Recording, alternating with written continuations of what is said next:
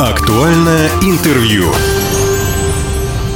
Здравствуйте, меня зовут Владимир Лозовой. Тема сегодняшнего разговора – газификация, догазификация населенных пунктов Хабаровского края. Тема актуальная. Сегодня напротив меня у микрофона исполняющий обязанности заместителя генерального директора по капитальному строительству и инвестициям АО «Газпром» газораспределение «Дальний Восток» Андрей Уморин. Андрей, здравствуйте. Здравствуйте.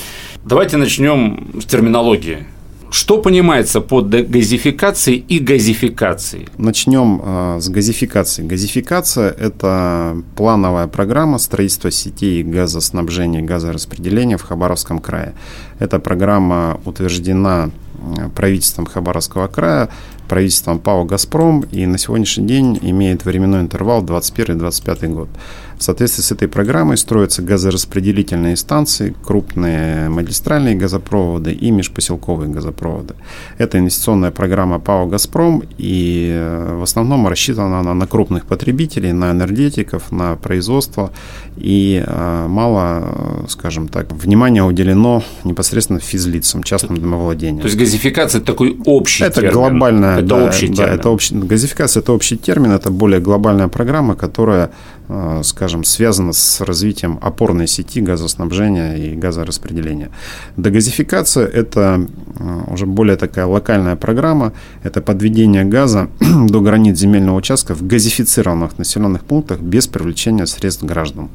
Принята это была программа на основании решения президента на сегодняшний день а, в Хабаровском крае подано порядка 8 тысяч заявок на дегазификацию. Заключено договоров на текущий момент 2,5 тысячи. Есть у нас отклоненные заявки, их порядка 3,5 тысяч. Отклоненные это что такое? Отклоненные заявки – это которые не приняты в работу. А, Значит, то есть с нарушением документации? Да. да. Есть э, пять э, основных документов, которые необходимы для э, попадания в программу дегазификации. Первое – это свидетельство о праве аренды либо о собственности на земельный участок. Второе – это право собственности на домовладение, объект капитального строительства.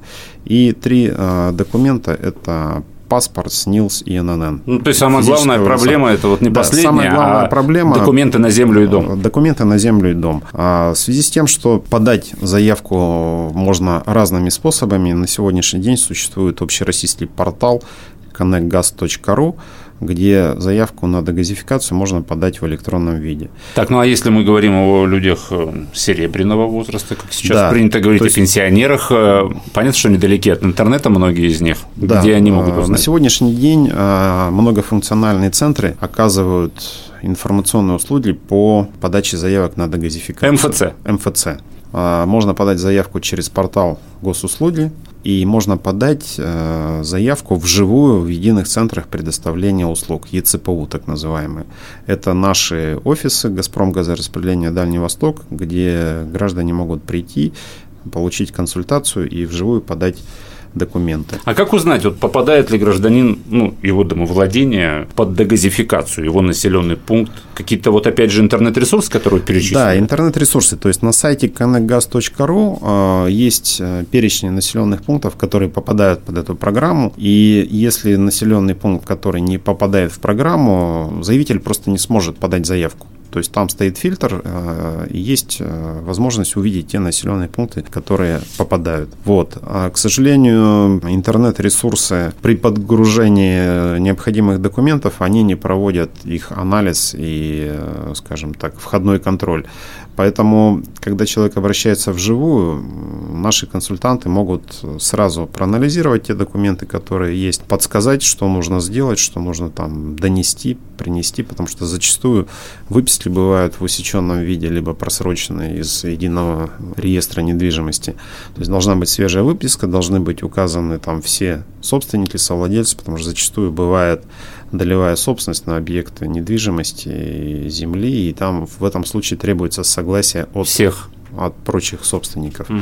Цифровизацию никто не отменял, но мы... Ну, пока система отлаживается, да, то пока система если есть возможность, лучше прийти в тот же МФЦ или в ваши офисы. Да, да, прийти в МФЦ или в наши офисы. Если говорить про Хабаровск, то у нас есть два таких офиса. Первый из них это Брестская 49Б, угу. второй адрес это Урицкого 9. Если говорить про Комсомольск, у нас офис нашей компании находится по адресу Гаражная 89А. А в городе Вяземсле у нас адрес э, Милицейская 68.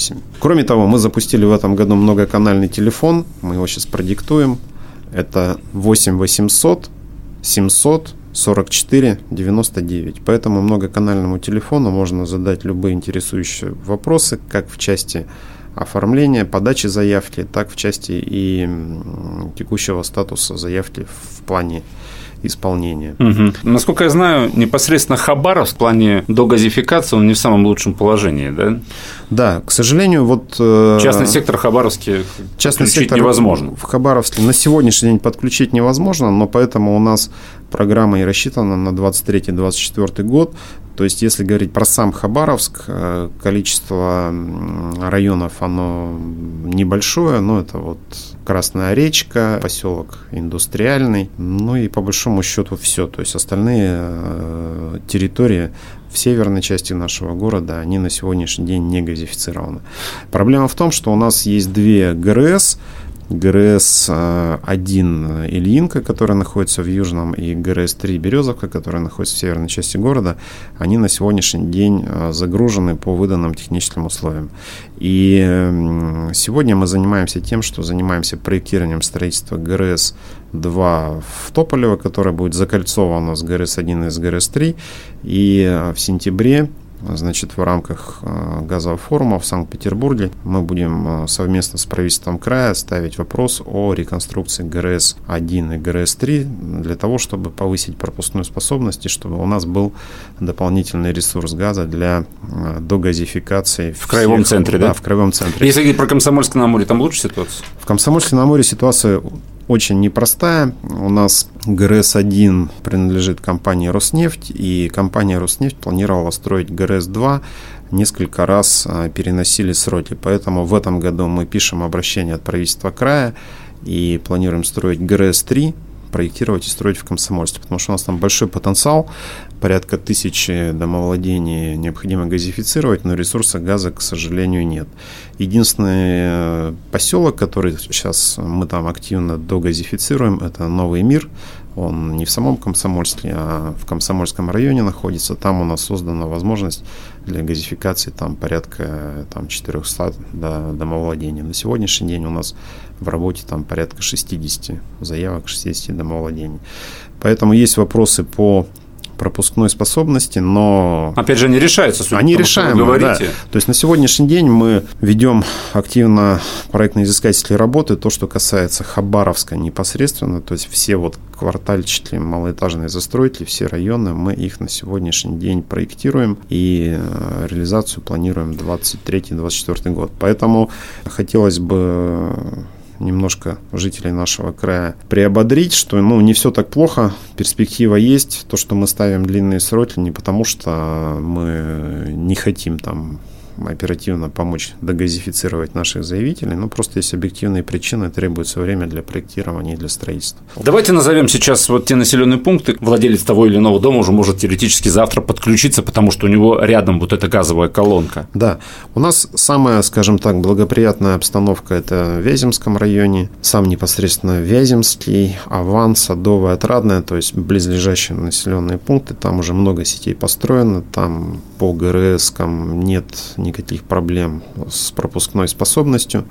Хорошая у нас обстановка в Хоре, э, в Бюрлифте, в Могилевке, это район имени Лазова. Вот эти два района, они у нас максимально, скажем так, э, готовы к догазификации. И мы делали туда выезды, общались с населением, призывали всех подавать заявку. Район да, Лазо, Лазо и Вяземский. И Вяземский подают вот эти, заявки? Вот эти два э, заявки подают не так активно, как мы предполагали, но тем не менее там есть определенное, скажем, движение. Дальше. Неплохая ситуация у нас в Хабаровском районе. То есть это у нас э, Виноградовка, Воронеж 3, Краснореченская, Мичуринская, Новотроицкая, Федоровка, Казакевичева, Ильинка. Осиновая речка, Бычиха, Матвеевка. Вот там можно уже газифицировать да, свои там дома. можно уже газифицировать. У нас на сегодняшний день самая крупная стройка – это газификация Матвеевки. Мы там создаем возможность для подключения порядка 860 домовладений. У нас активно ведется работа в Ильинке, у нас там тоже порядка 500 домовладений можно газифицировать. А, в этом году мы заканчиваем в первую очередь газификации район Красной Речки в Хабаровске, если говорить вот о близлежащих угу. наших районах. Неплохая ситуация у нас, в принципе, в северных территориях, это в Декастре. Там есть возможность газифицировать большой объем домовладений, но, к сожалению, там не у всех граждан есть финансовая возможность. Я слышал, когда только вот начали говорить да, о дегазификации, о подаче заявлений, что в среднем ну, где-то 160, может быть, 180 тысяч вот стоит подключить дом к газу. Примерно вот так оно и есть сейчас? Ну, примерно так оно и что в эту сумму входит? Да. Значит, на сегодняшний день э, дегазификация – это доведения газа до границ земельного участка. Но это бесплатно. Это бесплатно. То, что касается строительства газовых сетей внутри земельного участка и строительства создания, значит, монтаж газового оборудования внутри дома, так называемое ВДГО, внутридомовое газовое оборудование, это все за счет средств заявителя. Значит, если говорить про внутри домовое газовое оборудование, то минимальный комплект, э, котел, плита отопления, газовый счетчик и счетчик, вернее, датчик, анализатор загазованности. Это вопросы, ну, скажем так, безопасность. Значит, аварийный клапан. Стоимость оборудования от 60 тысяч рублей составляет на дом площадью там порядка 80-100 квадратных метров. Угу.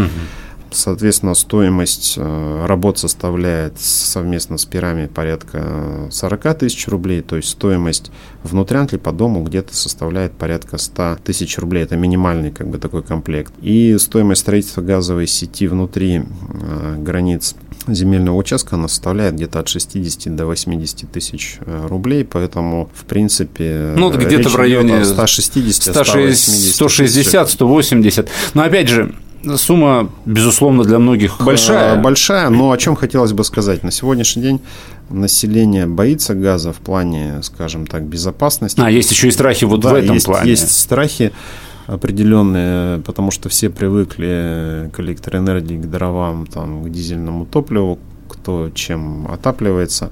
Но здесь просто сразу стоит э, сказать, что экономия в оплате получается очень существенная. Если все, наверное, жители края знают, насколько дорого отапливаться электроэнергией, что за дом приходится в зимний период отдавать там по 15 тысяч рублей, да, да, а кто-то платит и гораздо больше, там до 30 доходит, то, скажем так, средний чек при оплате газа за дом там порядка 80 там, квадратных метров в месяц самый холодный составляет всего лишь 2500 рублей. 2500 ну, 2,5-3 тысячи рублей. Поэтому установка и монтаж газового оборудования, ну, как минимум, ну, гарантированно купится за два года, а та, тот, кто платит, у кого площадь большая, кто платит много за электроэнергию, то, в принципе, и в течение одного отопительного сезона. Ну и как бы на сегодняшний день э, как бы техника не стоит на месте, то есть э, для того, чтобы пустить газ, устанавливается однозначно датчик загазованности в случае утечки.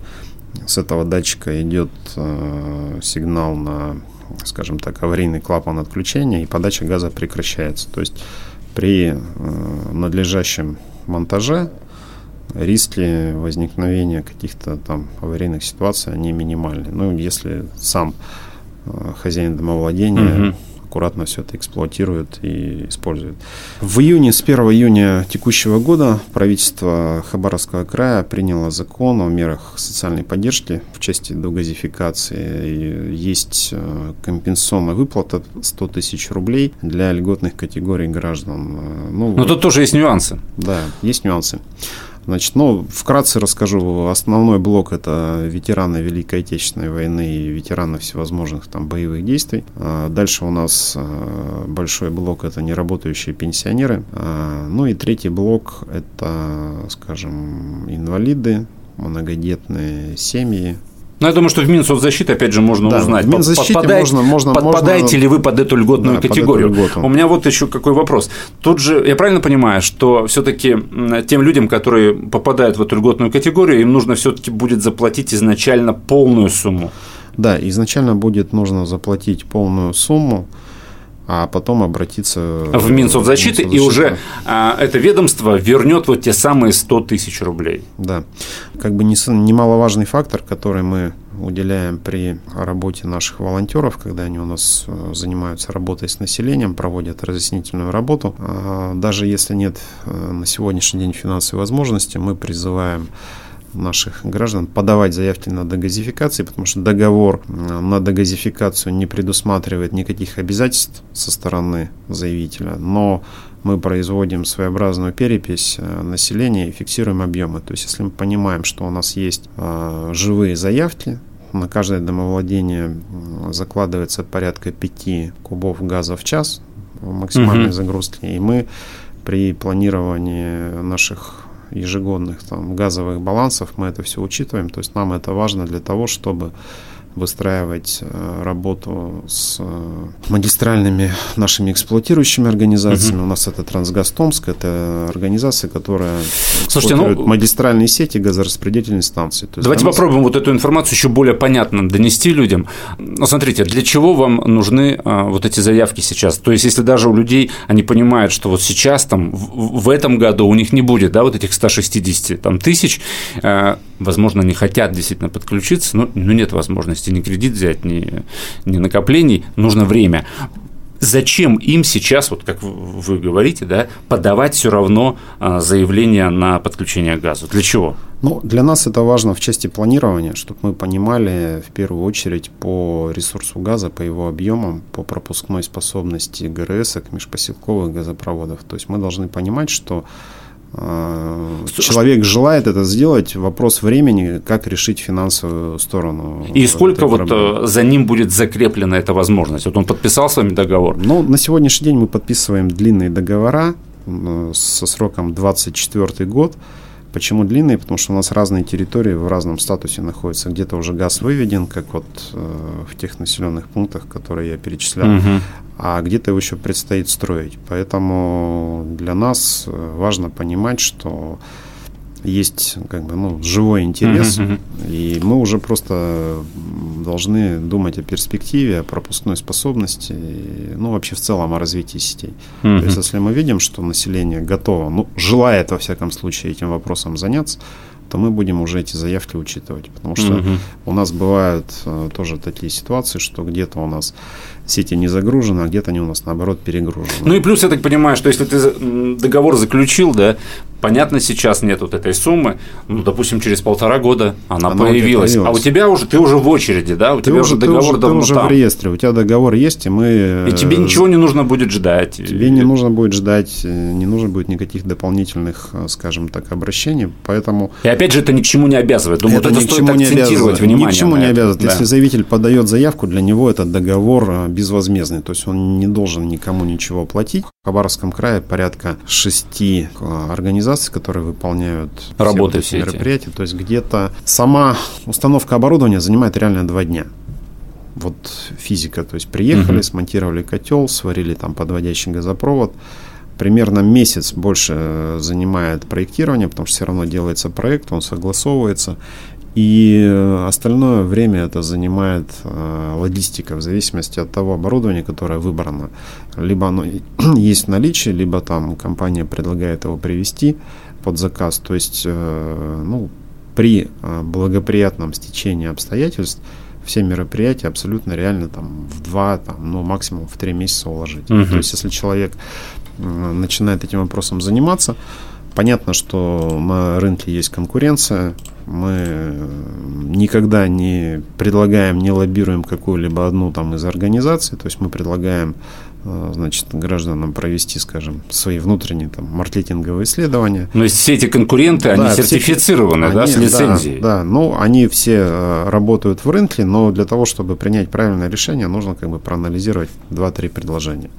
Поэтому, когда нам спрашивают, куда, кому идти, мы никогда никакую конкретную организацию не предлагаем. Мы говорим, что есть вот перечень организаций, предлагаем вам, с ним, вам индивидуально с ними поработать и выбрать наиболее оптимальное предложение. А дачники могут претендовать на газ или нет?